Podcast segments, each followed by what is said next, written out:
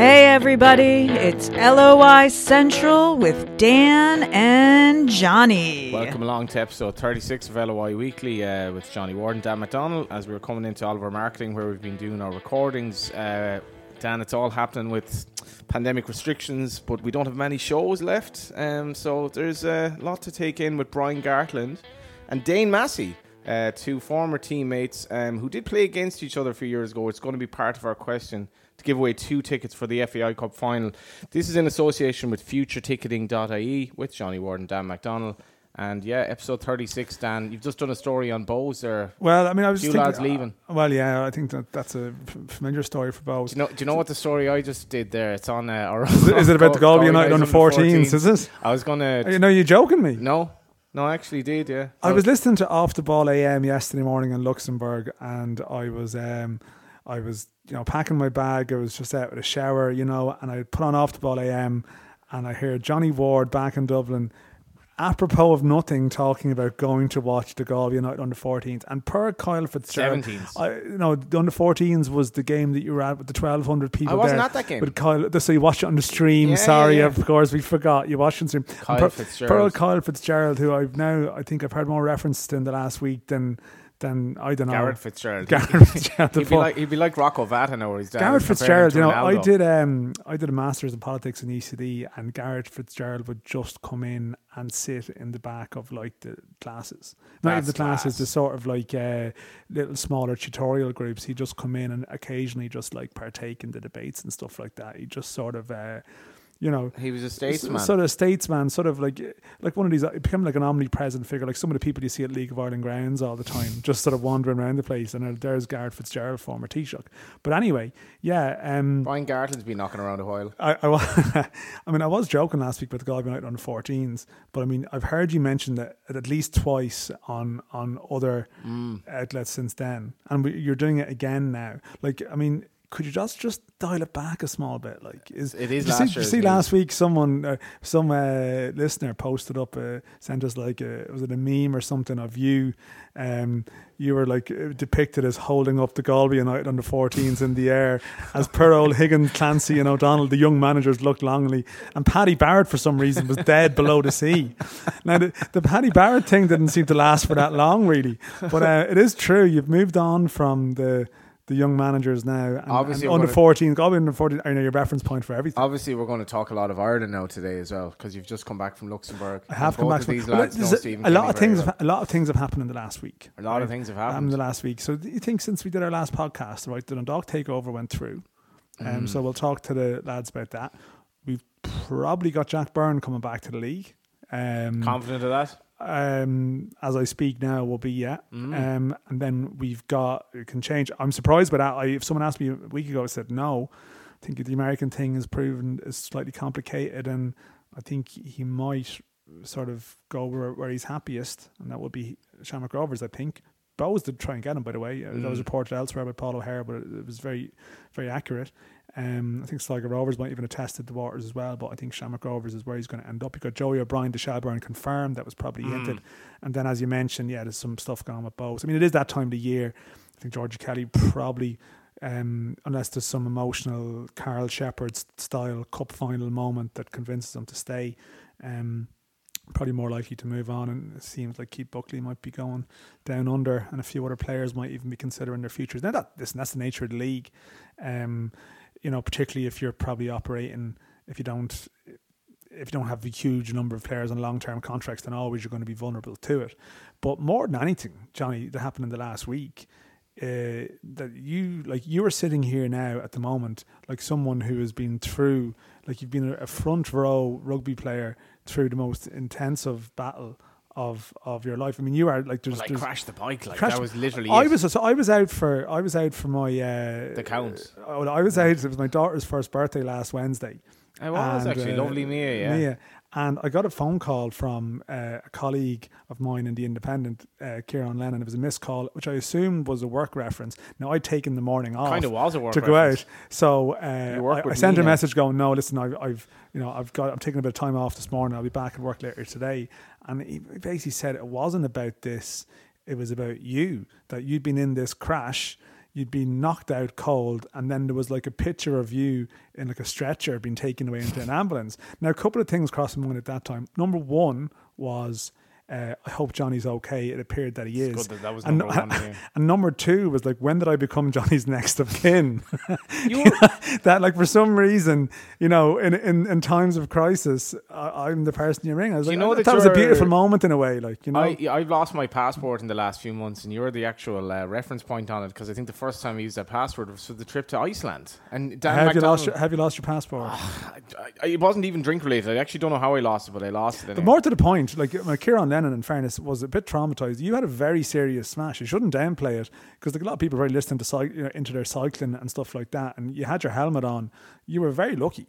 Like, well, I don't know. Yeah, maybe, maybe it was it was bad now. Like it was completely out of control. you went head over heels. Yeah. like Uh, he was said it was one of the scariest things he's ever seen in his life. Wow. Well, I, I don't remember any of this, so I don't know. Like, you don't remember it? No, I, I basically crashed and I blanked, like so. I just blacked out. You have no recollection of the moment. No, I remember going around the bend, and I've been conscious of the leaves on the road. That like this is a dangerous time of the year to cycle, and I was I didn't think I was taking chances, but it was one of these things where you approach a bend, you break briefly, and you're just completely out of control, And you don't have any Gone. recollection. That's And amazing. then I was like, I could see um, a signpost in front of me. I don't want to crash into that. There was a tree to the right of that. Didn't want to crash into that, so the ditch was to the left. So you do remember the pre- the prelude? You just don't remember the impact. No, I don't remember the impact. No, and I was just like, I have to just, I have to just crash here and hope for the best. Like, and then I woke up with the ambulance there or whatever. And how long after you came to did you think about the Galway United under 14s team? Uh, oh, fuck, I was in the, I was in the hospital for about eight hours, so probably Did not like long. you know like you try and get your important They memories to come video, back. actually, like- important memories to come back. It's like Galway under 14s, Higgins, Clancy, O'Donnell, and all of a sudden like that all your memories just come flooding. I think there's another go. another podcast member who I texted something about the Galway under 14s, and then I'd forgotten that I texted and texted again four hours later. Well, might might be down to Turner's Cross tomorrow to see the under 17s play Cork, just because Yeah. games are running out. Dan. But anyway, listen. I, I Thanks for your concern, then, people were worried about you, and like you know, I'm very much glad you're okay. Um, I, I was no bike now, so I'm on the I- hunt for a bike. Oh, God, Bike's, yeah. bike is gone. Bad Like way. bike is just gone. Oh, no, it's a costly- it's it was costly costly. The endeavour. bike was an expensive bike. It's gone. Like But I was coming back from Luxembourg and I did meet some acolytes of yours in, in the airport. It's like everywhere. It's I like heard pe- about that, yeah. People like you know, there's, there's just Johnny Ward sort of surrogates everywhere, just you know, around the place. Come back from Luxembourg, which I must say will be down the bottom of the list in terms of places I've visited. In terms of uh, it's very grey. You know, Uh, one of the um, one of the Irish journalists spoke to a local. And you know, keeps in touch with like journalists in other countries through um, Aidan Fitzmaurice, and he'd be good for keeping in touch with a local guy on the ground, and you know, recommendations, any restaurants, you know. And wh- when you're you you know you're slightly like wor- six different languages. yeah, he hasn't does, yeah. Yeah. Russian and all sorts.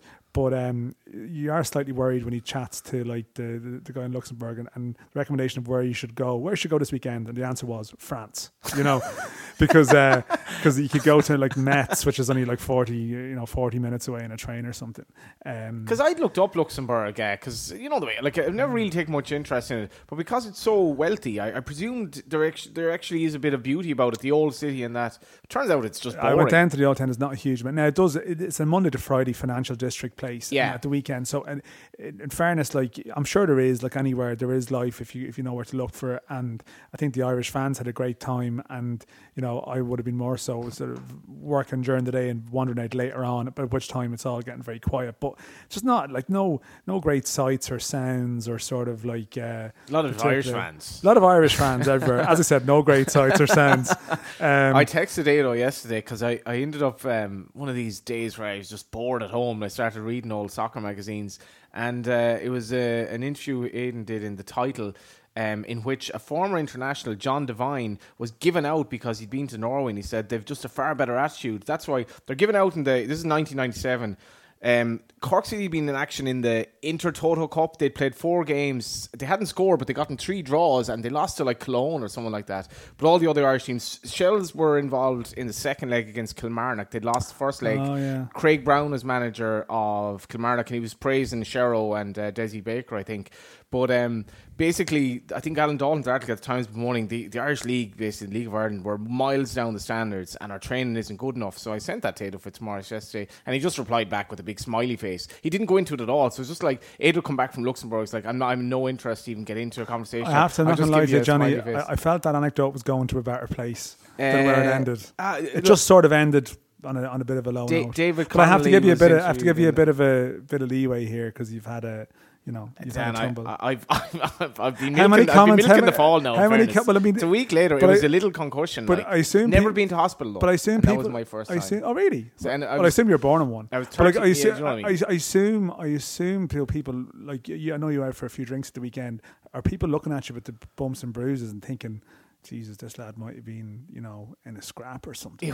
we, we went to uh, we went out for dinner Friday, and myself and the missus couldn't get in. Friday, you weren't at a League of Ireland game, no? No, Oh, okay. Cork United are done. Oh yeah, Yeah. I didn't think you were just a Galway United person. But it's an interesting revelation. Anyway, Yeah, go on. Sure, it's good. I can watch the, the massive game that's Rovers and Drogheda on Friday on the box. Anyway, but um, we tried to get into like uh, uh, it was like a, a, a it was some sort of thing my flatmate had invited me to that involved a bit of music, and it wasn't that late, but we we, we weren't let in anyway. So we we didn't know whether it was my fault because it looked like I'd been in, in a fist up, Yeah. or if I just blamed her because I thought she was a little bit drunk.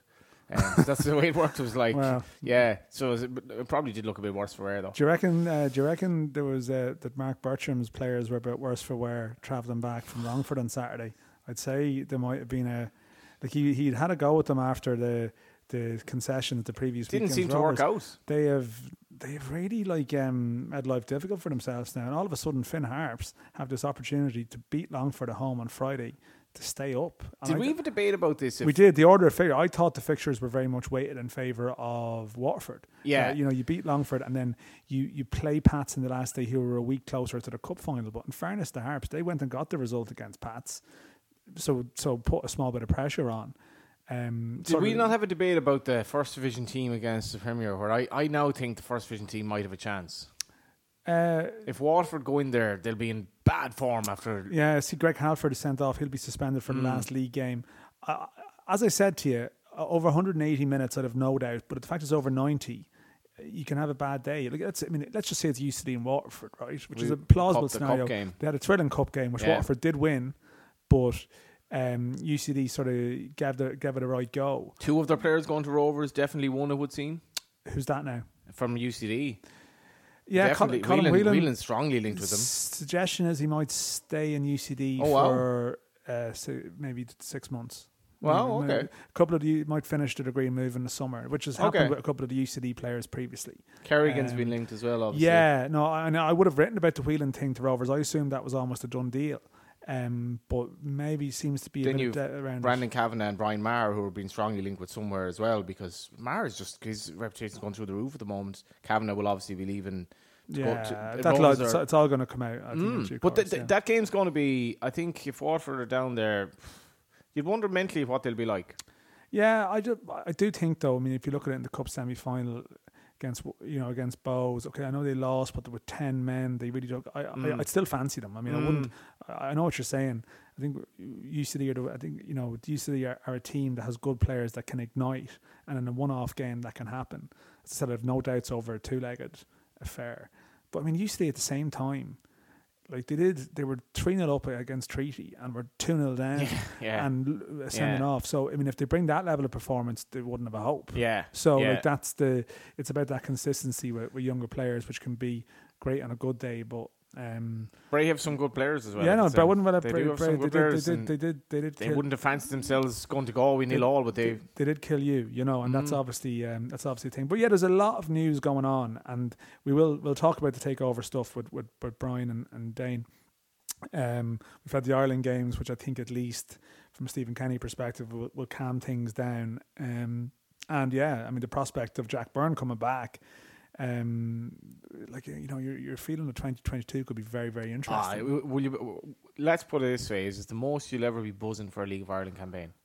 I If Jack signs, I don't know. Like, I mean, do you know you just get a bit older, you just get a bit more cynical. But, Sad. like, but like, but I, I mean, I- yeah, yes, but I, I, I don't have a, I don't, I don't, I don't have a league table of years I was buzzing. I don't go, well, no, Johnny, uh, you may recall 2015. That was the one. Like, well, when I was reading 19, I think sometimes the Irish ones, soccer magazine, the I ones was- that I remember 2016 being caught up in the Euros and all of that, and the League of Ireland I thought was a bit drab the first half of the season, but then it ended up being sort of amazing. Is it when you start kind of when you start having a sex life, the League of Ireland isn't as kind of cool as it was. Like it's just oh, it's another thing. Do you know what I mean? It's like the League of Ireland isn't amazing anymore. Is So it that? was, it was around A couple 2017 years the ago. change was it?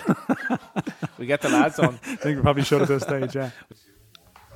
We've been joined by Dane Massey and Brian Gartland, and uh, before uh, we uh, started to record, you were saying you and Ronan Murray like your cycling, apparently, Dane. Yeah, we got into it big time this year. Um, we obviously have a day off on a Tuesday, and Ronan had a bike in Dundalk, and in lockdown, I got big into the cycling, and so did he. So he brought the bike up from Mayo, and we head off every Tuesday morning now up to the mountains and down to Enniskerry up to Johnny Fox's maybe sometimes as well. So yeah, Sounds like pretty much where I actually met my demise. But uh, you uh, you do a good impression of Ronan Murray, do you? I don't at all, but I'm just saying, like, if you're going to go cycling with him, Johnny, um, you better be prepared to put it in. Is he a bit? He's a. 'cause He's remember- really been to the Roy Keane school Yeah. of like Roy Keane Ah. liked him because he he sort of he they met on the same sort of wavelength. So I'm trying to think how Ronan would handle Johnny's sort of. What would you describe it as? It's like the Concussion or- enigmatic streak. Like you know, if you're a bit late or a bit sloppy, you're like, "What? How, Ronan would be all right with that?" You think? What the fuck, Johnny? you're, you had the fucking cycle or what? it's actually a bad accent for him.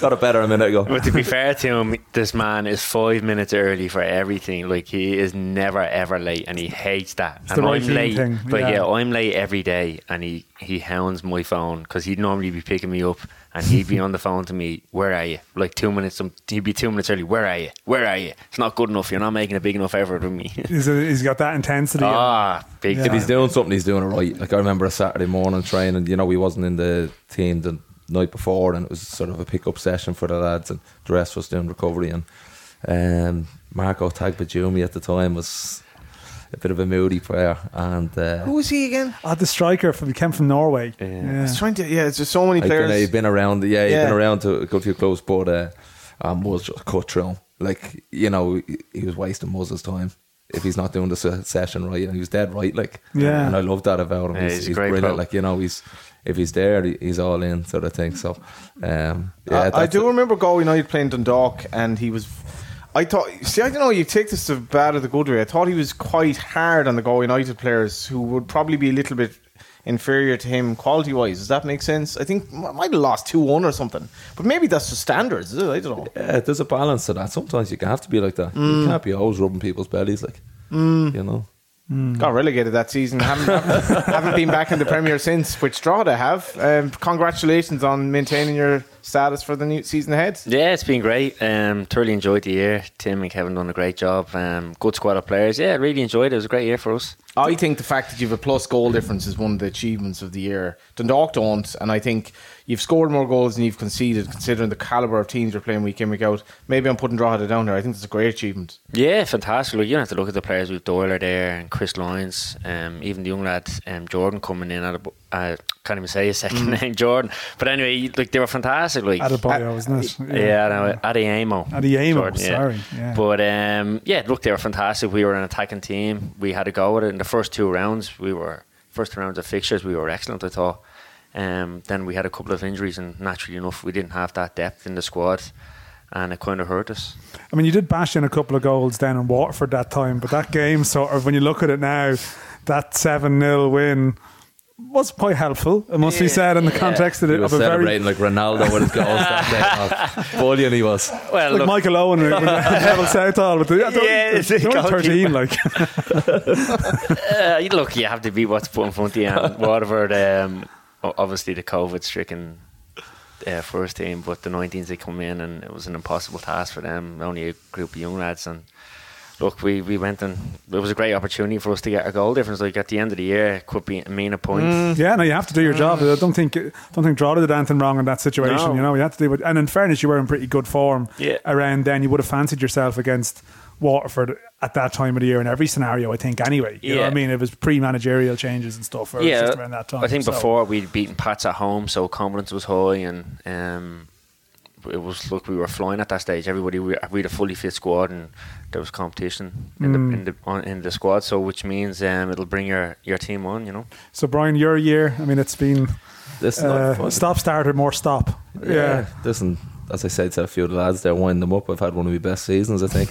yeah. Sure, you're a businessman now anyway. Your But, um, business is flying. no, no, that always comes second. But yeah, it's allowed me, I suppose, to put the other foot forward a bit because obviously at my age and an injury like that, and um, League of Ireland's not the most secure place in the world. Um, yeah, had to put a bit of time into other things. What age are you now? I went 35 there a couple of weeks ago. How, 35. how's the year been for you, apart from the obvious? Uh, yeah, won't lie, it's been probably one of the toughest. One of the toughest. The injury, um, there was a few complications with things outside of that, which um, made it mentally so tough. Um, and then, yeah, to put it straight, Dundalk's just been upside down as a club for the last year. And um, when you can't have any say or any input and you see the things that are going on around you, uh, it's just you come in and you might be in great form, and then you're just seeing, like we're talking about Ronan Murray and standards, that you come in and just see decisions and standards all over the shop, and no control of it, no one trying to ride it, and as senior players, if you was like, you know, we'd see it, but you'd have no no saying anything that was going on, or you, you couldn't do anything. It's um, it was it was really really tough. But listen, that's it's football. We've been it's tough because we had it so good for so many years, you know. Yeah, I mean, like uh, I wasn't planning to go there straight away, but I suppose uh, the fact that both of you are here and the fact that that takeover went through last week. I mean, what were you feeling when you saw that takeover going through? Did you feel that sense of, particularly as you're living in the town, that sense of relief that you could you could see in the coverage, you can see in the tweets and the social media that all of a sudden there seems like a, an element of relief. And I know, you know, you had an operation, you've had medical procedures, and I'm sure in some ways the club have been very good to you. So I know it's not just a one dimensional thing, but uh, do you buy into that sort of sense of relief that this change has happened? Yeah, big time. Yeah. Like you know me, I'm fully behind that.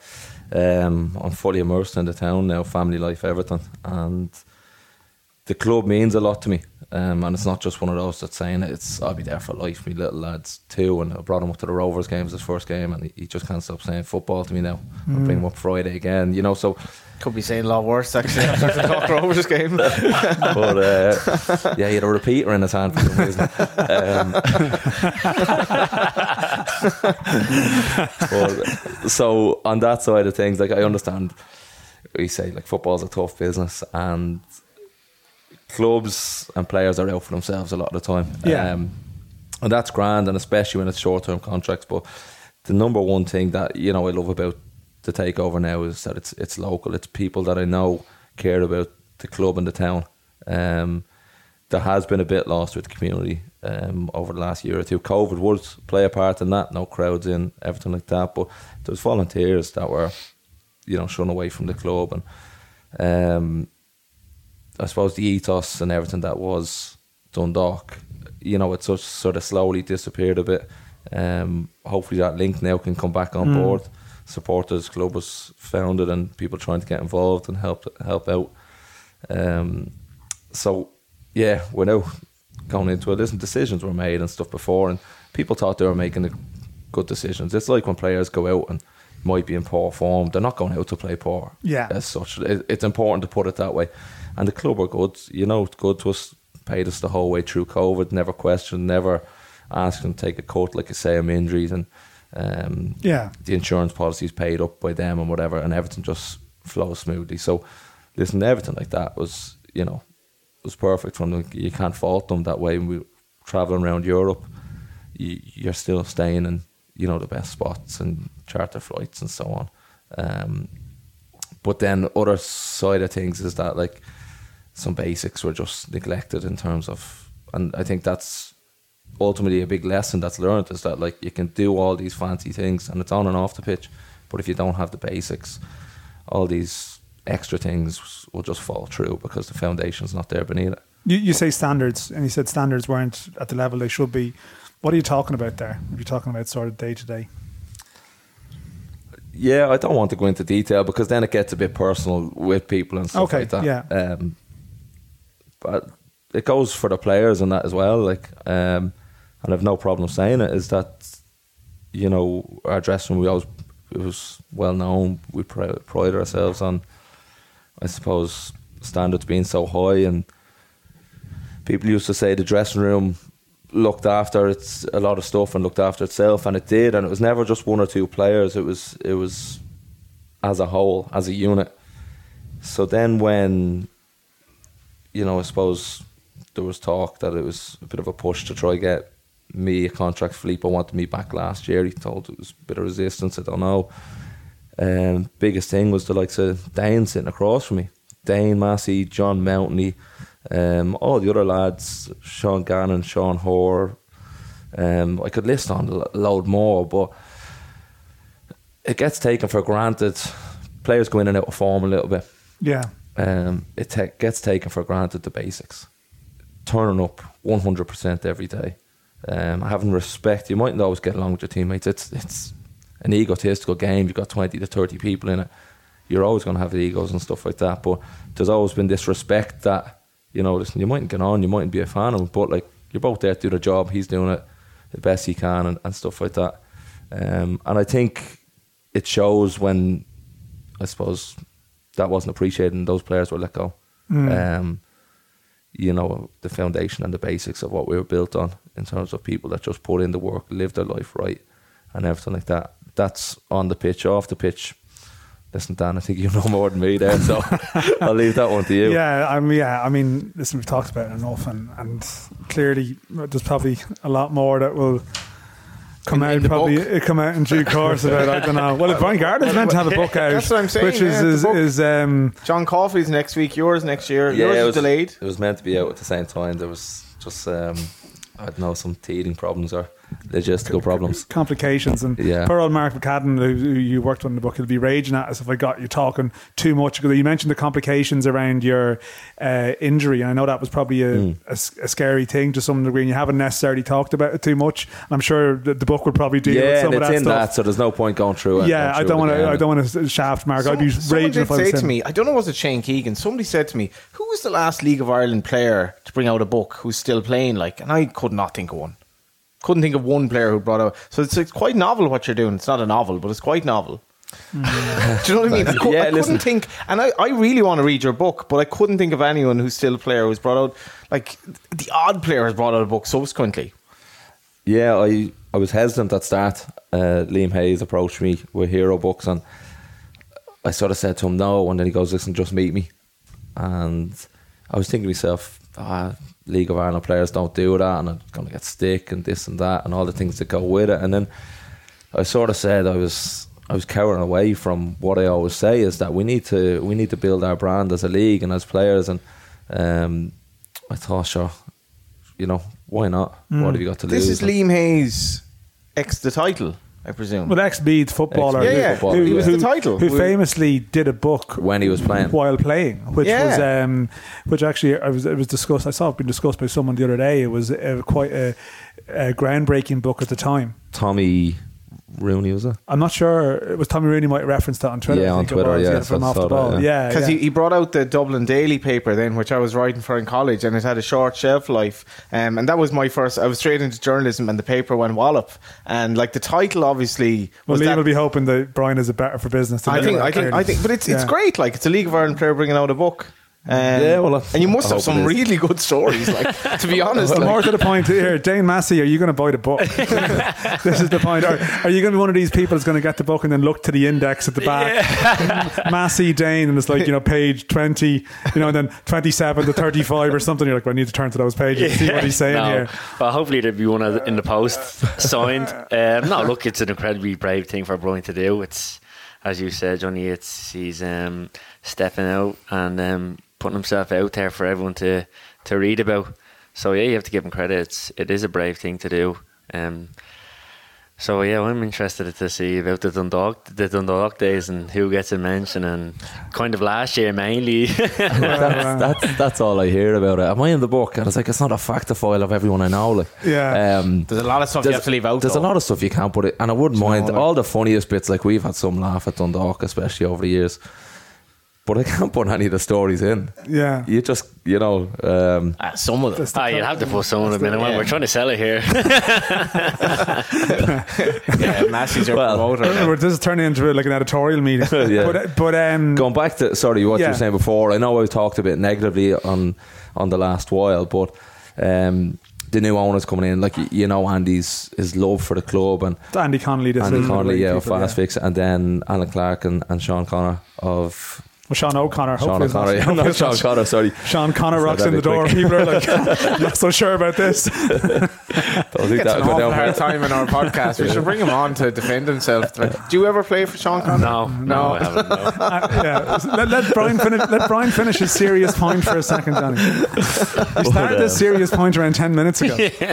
It's it's it's given the town a lift already, and the fans a lift, and the town feels like you know they have their club back as such because they know it's you know it's in people that care about it and fans' hands, and they're already like you know as a volunteer or someone that used to always be heavily involved, doing day to day, dedicated everything to the thing, and then the other day I'm in and I see is a van turn in again straight away, um, back involved, wanting to help out for the good. And there's there's plenty of people all over the town like that. So uh, there's a great buzz. It gives me excitement for Friday night. I know we don't really have man to play for as such. It would have been great if we were playing for that fourth place, but I'm expecting you know uh, you know to see that through in, in the atmosphere on Friday. It's going to be interesting. Dane, like I know you're talking to us as a Drogheda player now, so I don't want to wind up Drogheda fans by like Yeah. talking to you about Dundalk all the time. But at the same time, I mean, Brian does reference it there. Like, how did you feel your departure was handled last year, and, and the departure of those other players that left? Um, it was a strange one to take, to be honest. Um, It was poor. He won't say it.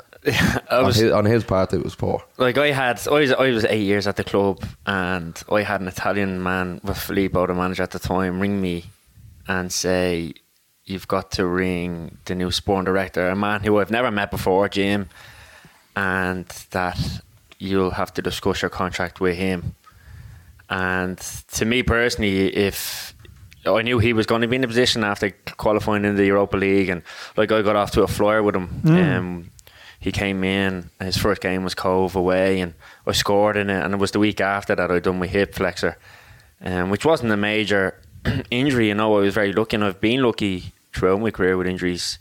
So I was six to eight weeks out but unfortunately for me the league was finished and it was an only 18 league game, uh, season. Yeah, and but fortunately the lads had qualified for the Europa League and I was thinking geez I might get a couple of the games at the end of November maybe December.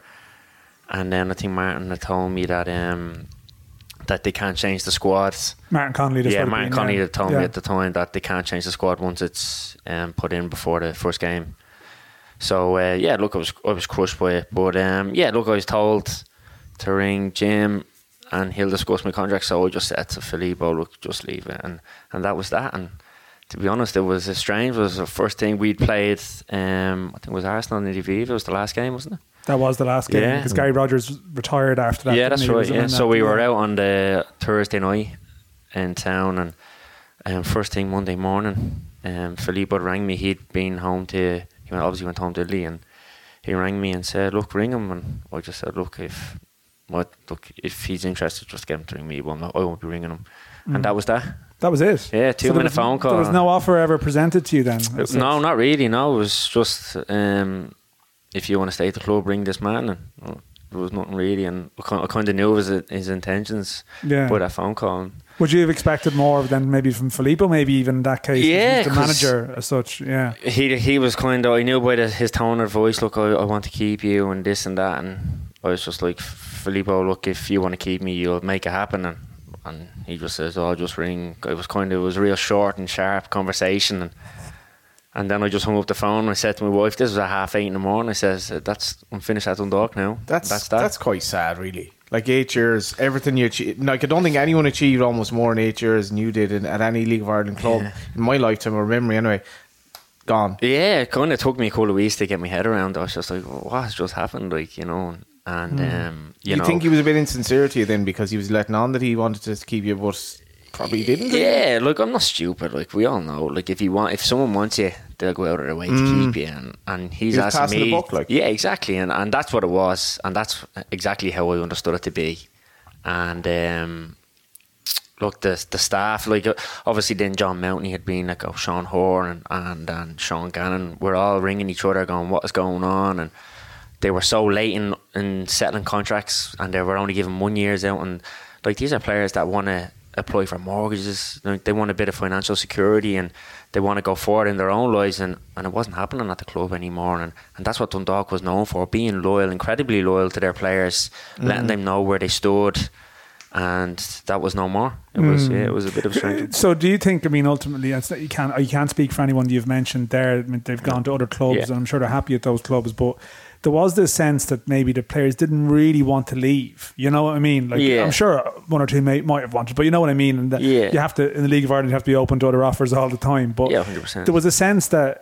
They didn't that, that group was broken up against their wishes ultimately. That was the sort of sense that you were left with. Yeah, exactly. Like we were in the cup final that year. We'd beaten Rovers and qualified for the Europa League group stage, and then I was like on the line doing the punditry, and nobody had signed a contract. And we're talking like not like Mickey Duffy, you have your McEleney's, your your Sean Gannon's, all out of contract. And the season's over, and nobody signed a new one.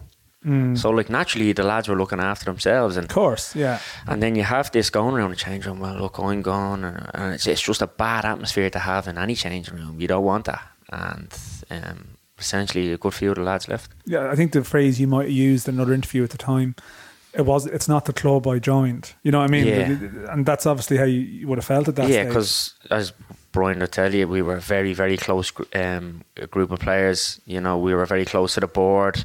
Like Martin would be a gentleman, and he like you'd always knew where you stood with the club. Yeah. and I think that is essential in any club going forward. You let your players know where they stand, and everybody's happy, and it's a happy ship. Everybody's running off the same hymn sheet. But um, yeah, that was just it was just a mess, really. The- the- just when the lads as well like give up, um, they give up the club to the lads that came in, Martin and Paul Brown. Their motivations were entirely, I think, sound. They said we've taken this club as far as we want to go. And I remember meeting them lads the first time. That was a club that you could really relate to. Like Yeah. you were brought into that club where Stephen Kenny brought together a lot of players that kind of had things to prove. They built it to such a high level, and it was gone very, very quickly. It it was a real warning, and like Cork City as well, this can fall apart very Yeah. quickly. It was staggering, really, really staggering. I know Dundalk haven't had an awful season the way it's worked out, but at one stage we're in danger of finishing but, second but it last. shouldn't have fallen. See, Shouldn't- it, it, I don't think this. Bit by bit by bit. I've bit, said Dan. this before. No, I mean, they've let the culture of the place die. Yeah. But like, I think the Dundalk one is so different because uh, a lot of those stories, clubs ran out of money. You know, Mm. that's the big thing. That's the League of Ireland story. Shels in 2006, the story you hear about the lads, they won the league, but they stayed united. They weren't being paid for months on end, but Mm. they sort of, they rallied around it. Whereas I think in Dundalk, what happened was all these lads were, you know, left for various reasons. And then Dundalk spent wild money on bringing players in. Um, Various nationalities I, and I, and I'm not. I, I- I don't want to be singling out individuals because it's not fair. Because they're like any pros, they get offered a contract and they do what's best for them and their families, their situations. So that's absolutely fine for them. But you like they brought players in on absolutely like it wasn't as if they were cutting back and we have to let you go because of cutbacks. Mm. They spent wild money on bringing other other players in. You know, so. I think like, uh, you know that's that's where it all what's went. a forgotten as well, like you go the change of ownership. After the change of ownership, we went and won two league titles and we were flying. Vinny was there and Rory Higgins and all that. Yeah, Steve was there for one year, wasn't he? And then, you know, and then, so there's, there's stuff that changed over time and that sort of thing. So it, like I say, it's unfair to pinpoint, say, us the change of ownership and the Yeah, intentions because I think it's intentions were good, the- and then I think it's more Let him finish. Let him managing finish. and Let him finish, Johnny. Decisions are made with goodwill, you know, in the majority sort of thing. So, um, with good intentions, um, and again, they just went on a different direction. And like I said, they didn't want to know about anything from before, how things were done. You know, from the past, it's it's this, and um, like I say about the basics, it was not just be the best in Ireland, be a European club, and that's grand. But if you're not the best in Ireland, then you're not going to be a European club.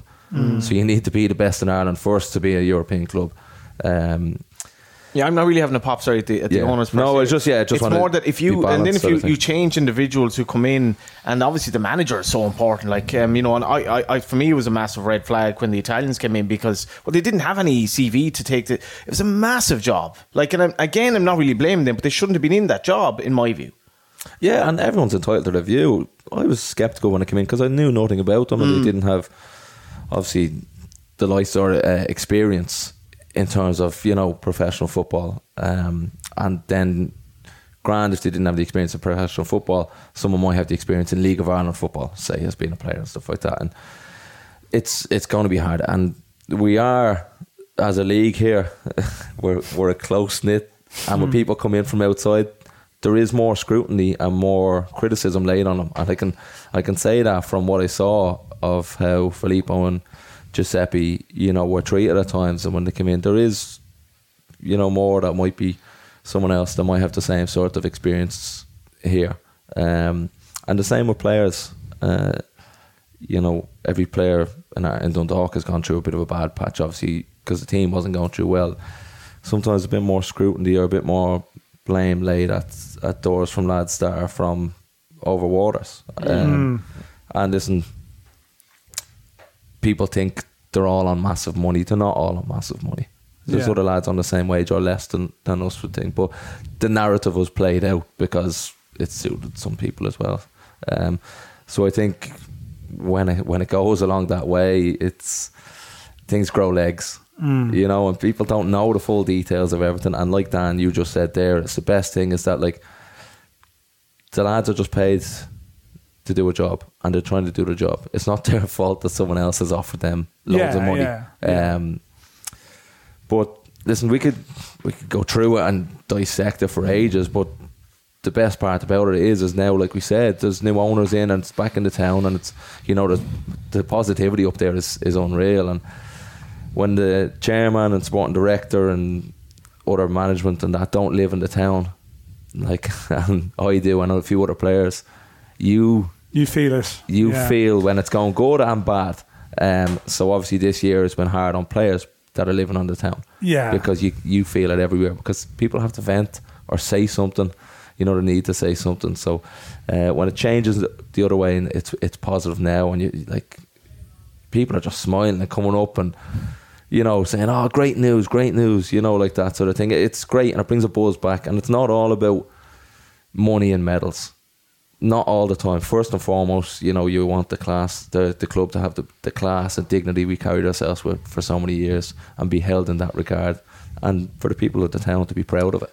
Yeah, that's. I mean, that's a significant point. I don't want to labour this too much, but it's something I know there's a lot of interest, and like I can, I'm interested in your thoughts on this because for me, the day where you really properly knew the whole thing was gone mad was the the Shane Keegan press conference mm, with mm. Filippo was wandering around in the background, and you're Jim Magilton there, and you're sitting there going.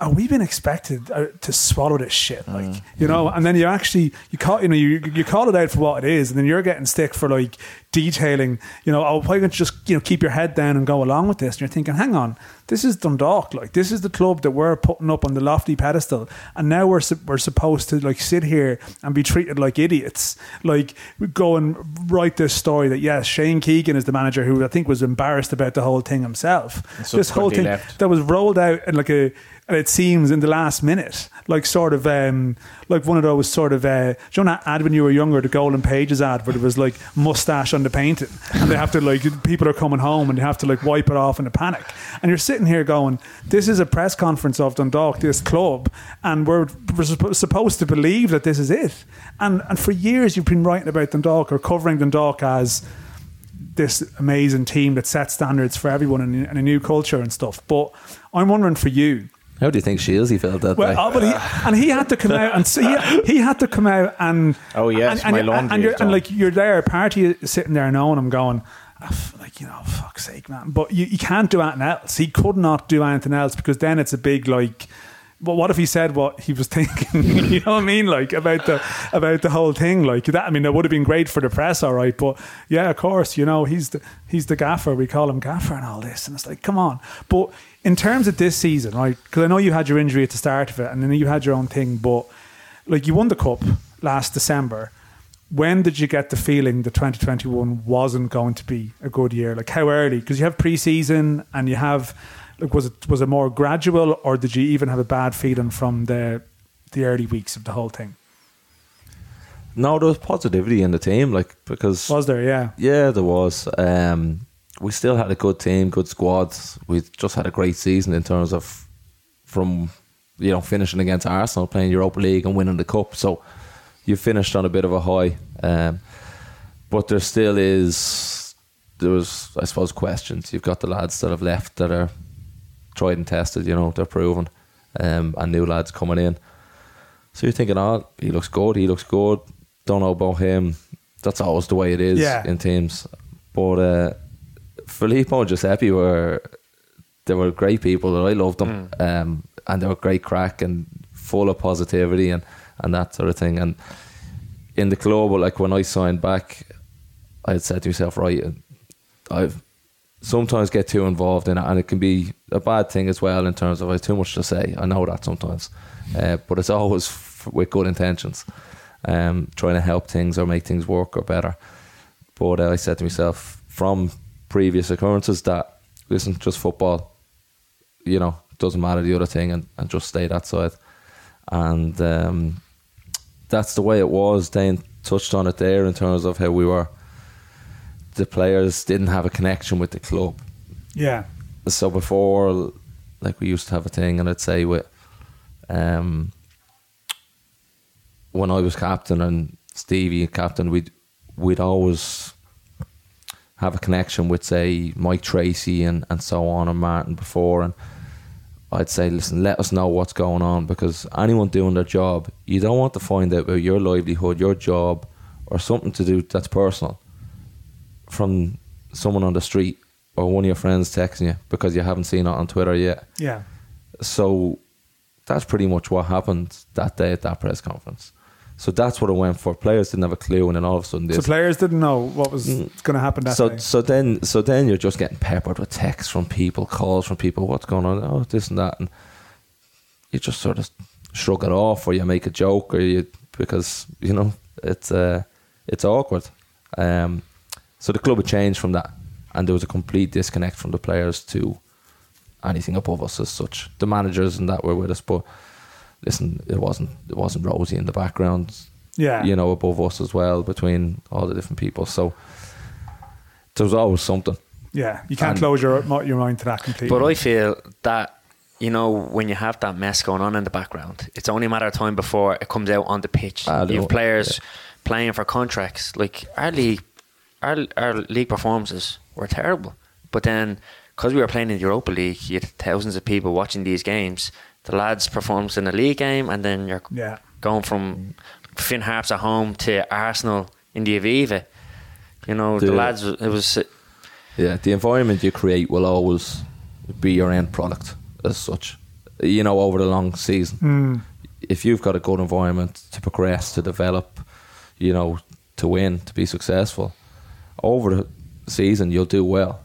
If you've got a bad environment, you might have some good times and bad times, but over the season, you know, that environment I always find will will shine through in your overall performance. You won't get away with it at this level You anymore. won't win a league, but you Mm. mean you can have a good European. Like the European games Yeah. in the last two seasons, Dundalk have still turned it on, haven't they? You know, yeah, I mean, like that it's so- Vitesse game, like the, the lads Oh, were it's just- outstanding, yeah. outstanding. But then we got to play the week later, and that's because I suppose you're focused on those big games, and then all of a sudden, you know, you mightn't see or feel that environment around you because there's just a complete buzz. Because listen, it's it's a different level altogether. But, Sure, uh, I remember we beat Bate in Tallaght, and then we went away to Galway, Galway. and we lost. And the president was in the change room before the game, celebrating with them. and then after the game, he was in the Galway change room. Michael D. Yeah, Yeah. that was that I was thought you great. meant to get Michael But D it's on the on show, Central. Johnny. Vi- What Vinny, your former teammate, scored. Vinny Faherty That's scored right, that yeah, night. yeah. I was uh, I was at a wedding in Lithuania that I'm actually referencing the show It's the the other second day. time you've mentioned. Yeah, that was that was a great. Just uh, go, going back to your so just quickly, Dan, on your time though, uh, you did you had a career at Dundalk, and when I think back on your header against. Um, Zen at that time, how close you were to being seven points. Like I, I've just such fond memories of that Dundalk team and your own role in it, and how you were plucked from Bray. You were considered a good player at Bray, but like I don't think anyone could have predicted that you'd become this unbelievably good left left back for Dundalk. Yeah, it was a bit of a strange one. Um, Stephen Kenny was obviously manager at Shamrock Rovers, and I was playing central midfield for Bray at the time. And I think we were winning 2 0 up at half time. Obviously, they came back and we drew 2 all or whatever. And it was at the end, he obviously lost his job down at Rovers, and it was at the end of that season, he asked me to sign. And I was kind of, it was a bit of a strange one. I was like, well, where do you want me to play? And he was like, I want you as a left back. And I was like, I was delighted because that's the position that I wanted. I was at the age where I needed to just be in the one. Whereas at Bray, I was kind of filling filling different holes. And so I was delighted just to get the left full position. That's where I wanted to play. And then obviously I knew it was Stephen. Stephen managed some great teams like the likes of Derry and stuff. and they always play great football, attacking. So yeah, look, I took a risk and And his performances, Brian, when he was playing in Europe, like he was, he never looked out of place to me. Like he just looked totally at home. No, he was outstanding. And some of the wingers he came up against, like uh, Jahanbakhsh, wasn't it? Moved to Brighton Oh, for yeah. knocked me, 20. same, we knocked me front teeth out. Jahanbakhsh, Johan Bash Yeah. and Sean Maguire. He, yeah, two of them. Matty kept losing his teeth the whole time. And then, That was uh, the, the away game in Alkmaar. You lost your teeth, or was it the In home? Tallaght, one? yeah, Oh, in Tallaght Tallaght. one. Oh, then he yeah. got a fluorescent one put in for Mexico. Yeah, it's a good story. That we were in Mexico on holiday actually, and we went to some nightclub. And um, guys just turned around and started laughing at me, and I had a rake a drink on me, and I was like, "What are you laughing?" I got real angry. It was pitch black and like a load of fluorescent stuff, but so I had two luminous front teeth. I couldn't stop laughing, and he got really aggressive. And he never gets angry. Massey got aggressive. He was laid back, and he got really aggressive. He about to box the head off me. Um, but Mexico, he's, he's, oh this his tooth was like glowing. I think he had a temporary one in at the time. Yeah. something.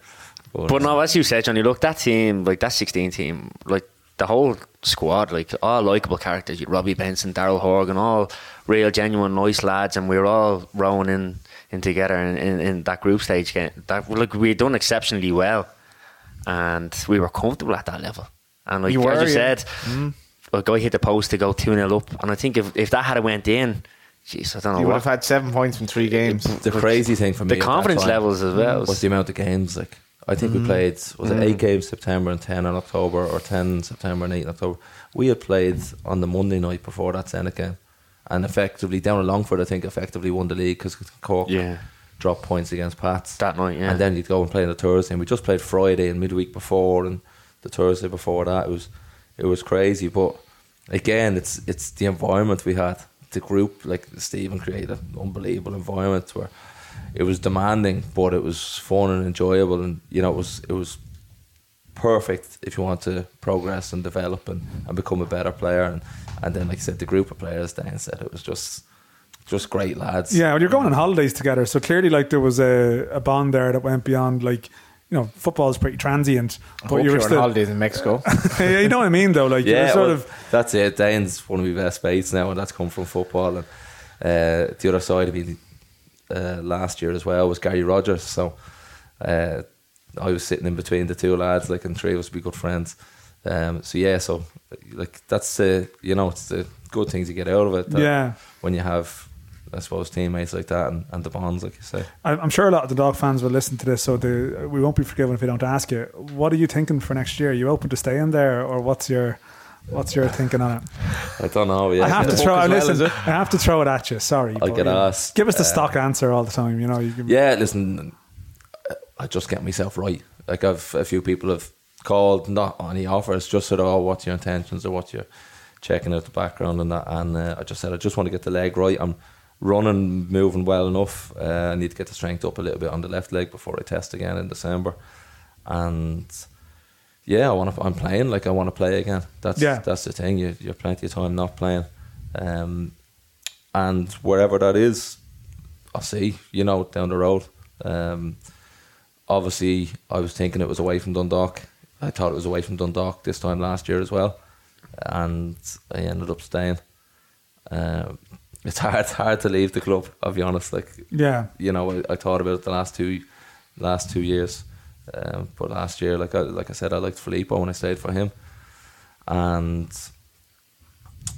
now we'll see if there's, you know, I don't know what sort of team is going to be going forward at the Mm. club and uh, whether I'm included in those plans and stuff like that. So we'll let's sit down. I know the club straight away. Um, like I said, the people that are in, they're making moves straight away. The day it was done, I know lads were being contacted at the club and, and stuff like that. That's that's why I just I'm so positive about it. That's what people want to hear. I think, there's- isn't it? Yeah, and, Righting and all wrongs. yeah, well, not not even that. They're just listen. We're behind in terms of for next season, and I say I'll, I'll always say we or whatever, but um, they're trying to get a certain core group of players and, and stuff down, and straight away they're at work doing that. Um, and if they do, then that will attract other players because um, we've got fantastic players at the club at the moment, and if the club can keep them, then you've got a foundation for for a strong side next year again to compete uh, up the top of the table. Mm. So um, again, like I haven't talked to them, but listen, no, I'm 35. I've just been out for a year. I'm not expecting them to be jumping at me straight away. And I actually prefer to see that there's certain players that they're going and saying, "We want you, we want you, we want you, we want you," and they're getting onto them straight away, making them know that they're wanted. Yeah. They're part of the plans.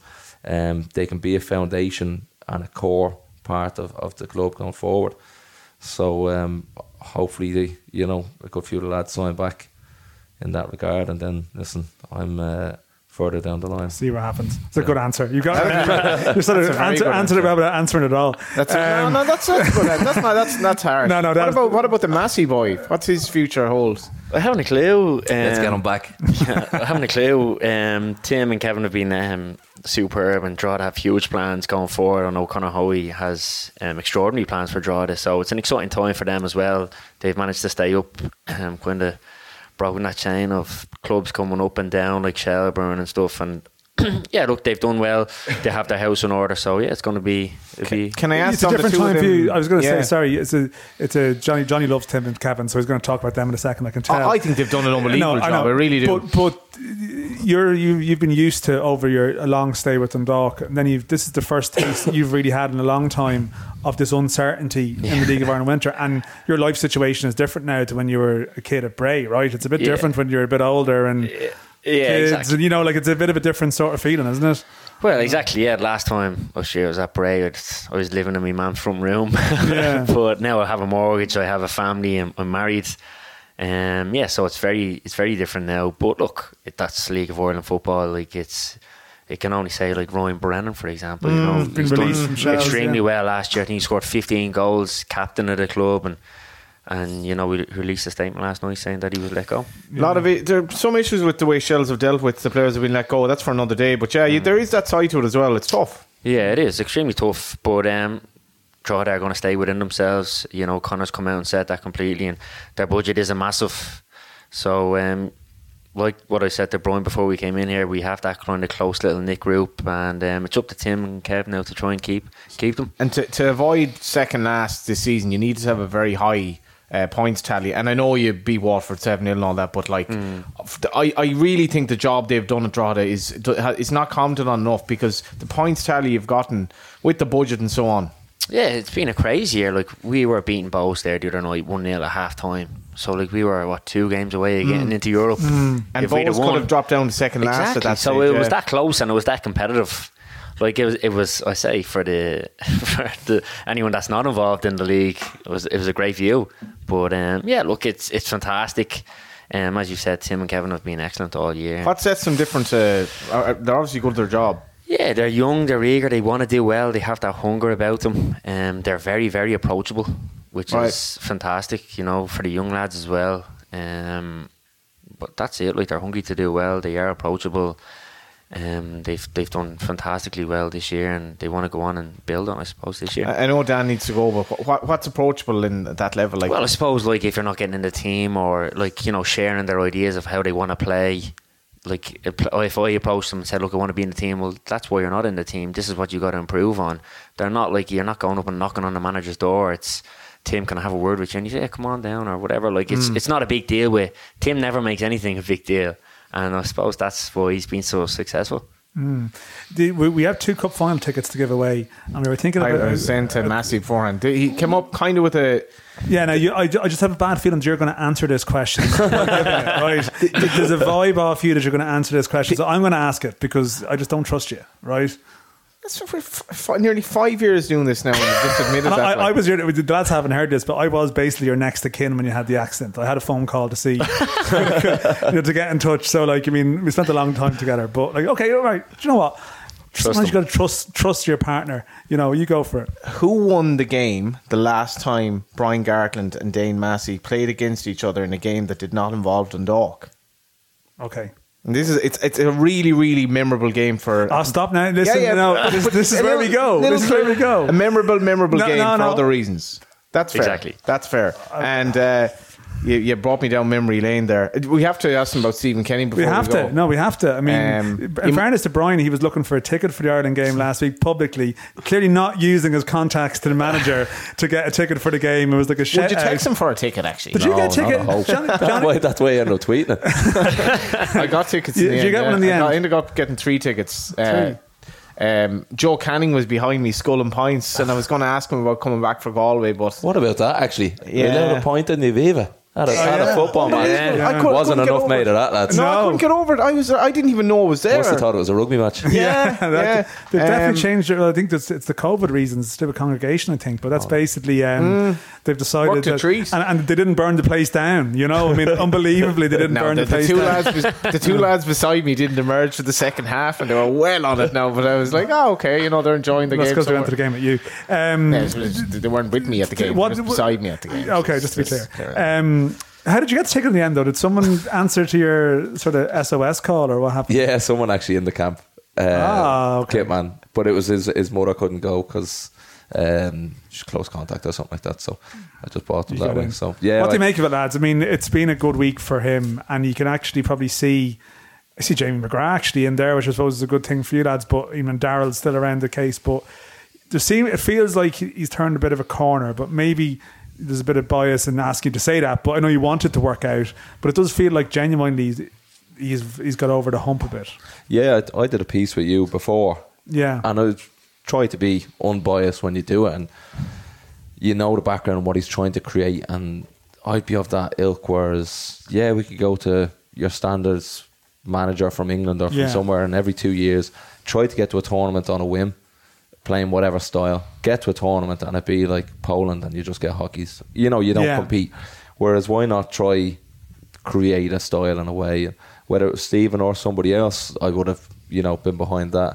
And then I understand the people that were going on about results the first half of the campaign, but Yeah. now that we're seeing goals, clean sheets, um, and a, a way of playing, and then, like I said earlier, sometimes it's it's not all the whole time about medals and money.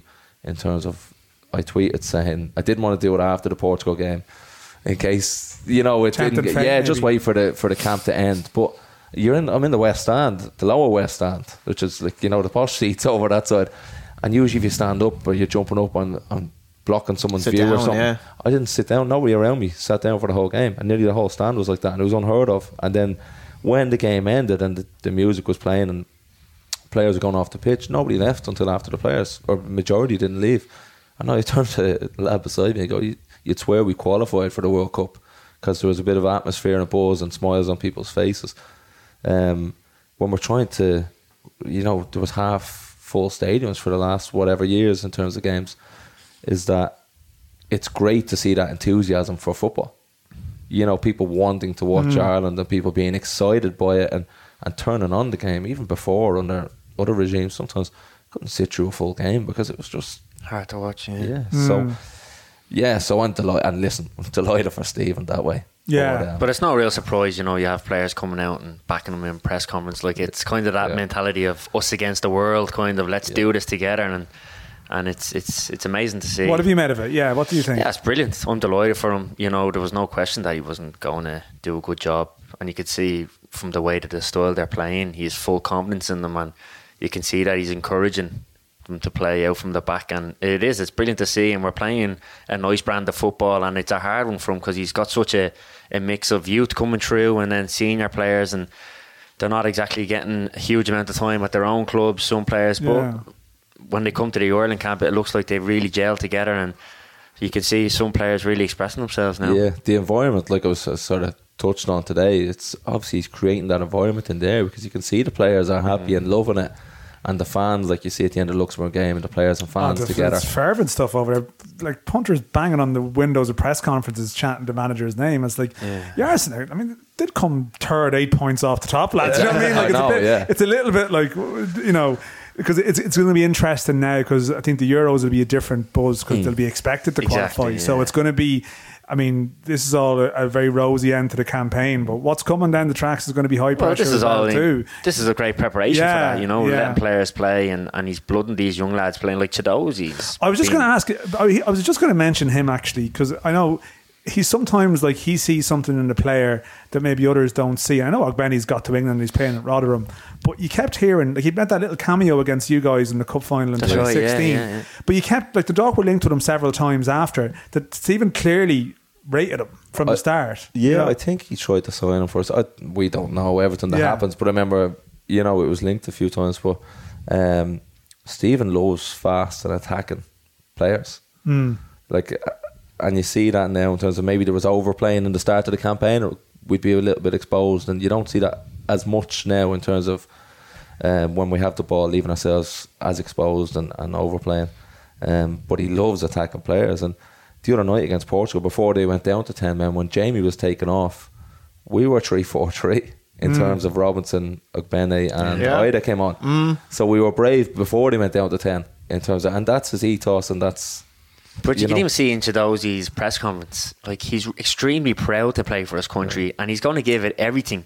You know, and, and that's the sort of player and person that he loves and will thrive on because he knows when Chiedozie will play, he'll give him everything Yeah. and he'll leave it out there. And it's, it's the same with Jamie McGrath. And like these are just players that we know and have seen in press conferences. But that's the sort of person that he loves, and like he wears his heart on his sleeve. Positive characters and Exactly. stuff. Like yeah. he signed virtually everyone at Dundalk. He can't do that with Ireland, and yet they're still playing for him. Like he can't really pick who who's eligible Yeah. to play for Ireland. Yeah. Yet they, I don't know, they all just seem to be loving playing for Yeah. him. Well, you look at the change in form of say Hendrick, you know, and on the ball and look at the passes. And Shane Duffy's been deadly lately. You know, he's been so good after having a bit of a tough time when he went up to Celtic, um, and I'm sure that's helped him coming in there. And Stephen, I was going to say make him feel ten foot tall, but he's close to that anyway. but um, See and Hendrick's then pass the other night, right? The little dink, Yeah. and Cullen's pass against Portugal, the away game. We never saw a pass like that from anyone. and then sure Knight, like you know, Knight, if you and he- have him yeah. fully fit, the McClean's whole time, pass to the back post, Yeah. like these are this is That's proper. another one. James has come into James has been in much better form Mm. the last time, and it's no surprise to us because that's what Stephen does. He's such a motivational. And Dan, I talked to you about before. I think we were made before Stephen came in with wing backs like Doherty and uh, and flying in the Premier League a few years ago. And James had played, say, right of a back three for Everton a few times. We were made for that formation. So bringing in uh, Anthony Barry, you Yeah. know, such a high caliber, like can only help them in that way. And because literally he's playing with Chelsea at that formation, well, a similar formation. Which Were you surprised he went five to the back, uh, Kenny? Like, because it, it's something he never. That was the one thing he never did Dundalk. No, but like you just touched on there, you can't sign people. Mm. So These are the players available. and that's these. It's for years, for the last few years, it's been Everton's pointed at. That's the shame Yeah. that are, Yeah. you know to get your Players be- you have to get your best players on the pitch. Yeah, and it's And- worked. It's it's good. they got- It's it's got there. We we we're coming towards the end of the show. The the Friday fixtures we have this week. We have the UCD Bray playoff, which is a significant game, and then we've Dundalk Derry, as you touched on, is going to be lively. Dane, you're going to Tallaght. Will you be Yeah. doing? Will you be doing a guard of honor for? Uh, Uh, well- Ro- I see Rovers did a guard of honor for themselves in they'll- Daily I'm sure they'll week. have one anyway. Yeah, if we do one or not. we've got through we've got through the whole show without referencing that because Johnny was out for dinner last week and I was in Luxembourg. Like we, we had a Bohs Rovers game pass by without a huge amount of comment. We had the two managers going at each other. Both sent off. bit of everything, a bit of everything going on in Um, that game. But so the, trophy presentation, like, I'm sure party is like full time whistle. Just want to get out of there, don't you? I mean, I'm guessing on Friday. uh, well, you'd like to think that Tallaght would be sold out and Yeah, it's actually be a good occasion to yeah, enjoy be as a great- player. Yeah, as a player, you want to play in these games, and hopefully we can spoil the party, and we'll be definitely going out. so we do don't. So there's no answer in whether there's going to be a guard of honor from the draw. to But there'd be one anyway. That's there'd be one anyway. If we had something to play for with fourth with Derry, Mickey Duffy, what would have been going through his head? I know he's got away with murder Oh, now. he has, hasn't he? Yeah, you know, I had to touch on that before because we've I've been winding him up for the last month or two. It did get to that stage when Dundalk were winning away at Bohs. You were sort of looking at the table going, yeah, if this happens, Dundalk Derry is going to be. And if Bohs, that- uh, Bohs got the injury time panel. yeah, and if that result had been flipped now, I think that would be a game for fourth Dundalk and Derry, wouldn't it? I think it probably would be. So, Mm. Yeah, Mickey Duffy's. he- Who does he applaud at full time on, on Friday night? You know, it's it's going to be, but it's going to be lively up there. Um, and Bohs, as we mentioned, they're in pole position for Europe away to Sligo Rovers. I mean, that's a big game for Derry, depending on how Bohs and Sligo I think is the going. stars have aligned a bit for Derry with Sligo having nothing to play for, but we'll see. well, Like, Stars haven't a line for Derry; they've a line for Bohs. sorry for Bo. Sorry, Uh, yeah. and, think- Waterford, St Pat's, and Finn Harps, Longford. We've mentioned, we've talked about it earlier in the show, but Finn Harps are in control of their own destiny there. So, um, You feel yeah. it'd be bonus territory for Derry, but they'll also be a little bit disappointed if it slips because they have been in a reasonable position. But I think I think the nature of the table this year and Dane, So mad. You've been in the middle of the, the, the Yeah. amount Yeah. of big late goals that there's been in games this season. Like Bohs Derry was three all. The Bohs Derry game up in the Brandywell, there was a goal in injury time as well. I think every team, like Dundalk, could say if they'd beaten Longford more than once, where would they be? You know, and you can. Every team has their sliding doors. You had a couple of, you know, questionable decisions go against Yeah, you at various yeah. times, Dane. So. I don't know. The, the, the league table never lies, but there's a lot of stories to go with the league Yeah, table this year. I think you know. we, we did get a few questions. I think you've pretty much answered them. Um, one for me is has it been surprising how well Higgins has done for you guys at Derry and one for you. Bernard. Der- Derek has just I cracked missed up. a here. joke there. Der- Derek has cracked up here because Johnny is the Higgins Clancy O'Donnell thing that Johnny. Oh, yeah. If there's a Mention the reference, little to, trio. if there's a reference to one of them, he has to mention the other. So we did a bit of Clancy. I haven't done much O'Donnell today, but No. there's a, a, a question from Johnny on Higgins. He'll save that for the cup final now. yeah, yeah. Uh, no, not at all with Higgy. Um, I know he was assistant beforehand, but like I we'd think al- even we'd when he- always say he was made to be a, a- Yeah. a manager, you know, more than say assistant coaches. Um, yeah, him and him and Stevie, you know, you could you could see it in them, and uh, they're football men. They've got good football brains, and you know, they're decent lads as well. In terms of there's no uh, crap with them. Some really. amount of managers coming out of your dressing room from 2016, really. Yeah. Some of the managers and books. yeah. We, we should. I did want to mention your book. your burgeoning business career as well, which I thought we'd we'd speak about at length here because you're becoming like a bit of Brought a you in a few samples. yeah, there. because you were I, very briefly you were looking at your life after football. Yeah, um, I suppose I only went football very late. Mm. You know, full time football very late. Um, I think we were. I was about thirty. You would have been late twenties when we went Mm. trained in the morning. So, saying that, you had to get mortgages and your kids on the way and stuff like that. So you needed to. And I just, I don't know. I always have to be at something. So, yeah, set up another new business there. Nude Foods. It's uh, pre-prepared healthy meals. So Dan is Had to get a trying to think of a, a child-friendly name for No, no, I, children's I, foods. I, like. no, I mean, Johnny, Johnny, Johnny, Johnny, Johnny. What, what's that I say to you about off-air and on-air discussions? And like, we had a discussion beforehand, but we can't recreate the moment. It's like it's like the Ronan Murray accent. It was better off-air than on-air. Like, do you know what I mean? So he's he's thinking of branching out into a children's branch of uh, But- pro- nude foods. I mean, I It's- just don't it's even tricky. yeah, it's it's really. But best of really- luck with that, and it is flying. Yeah, listen, we were local in Dundalk and.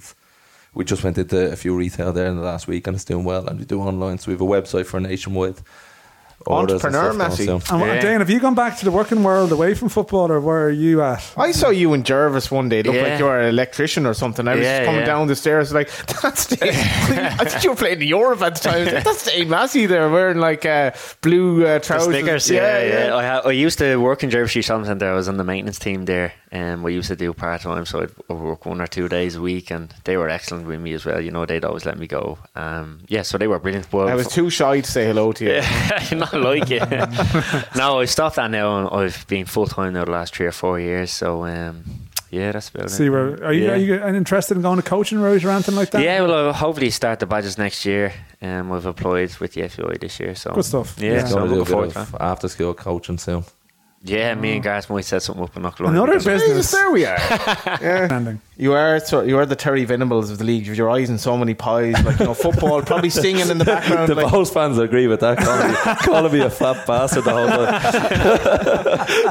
uh, will you be at the cup final? Actually, the two. Yeah, I'm actually working for RTE. Uh, Oh, nice. I'm doing the radio, I think. Another gig.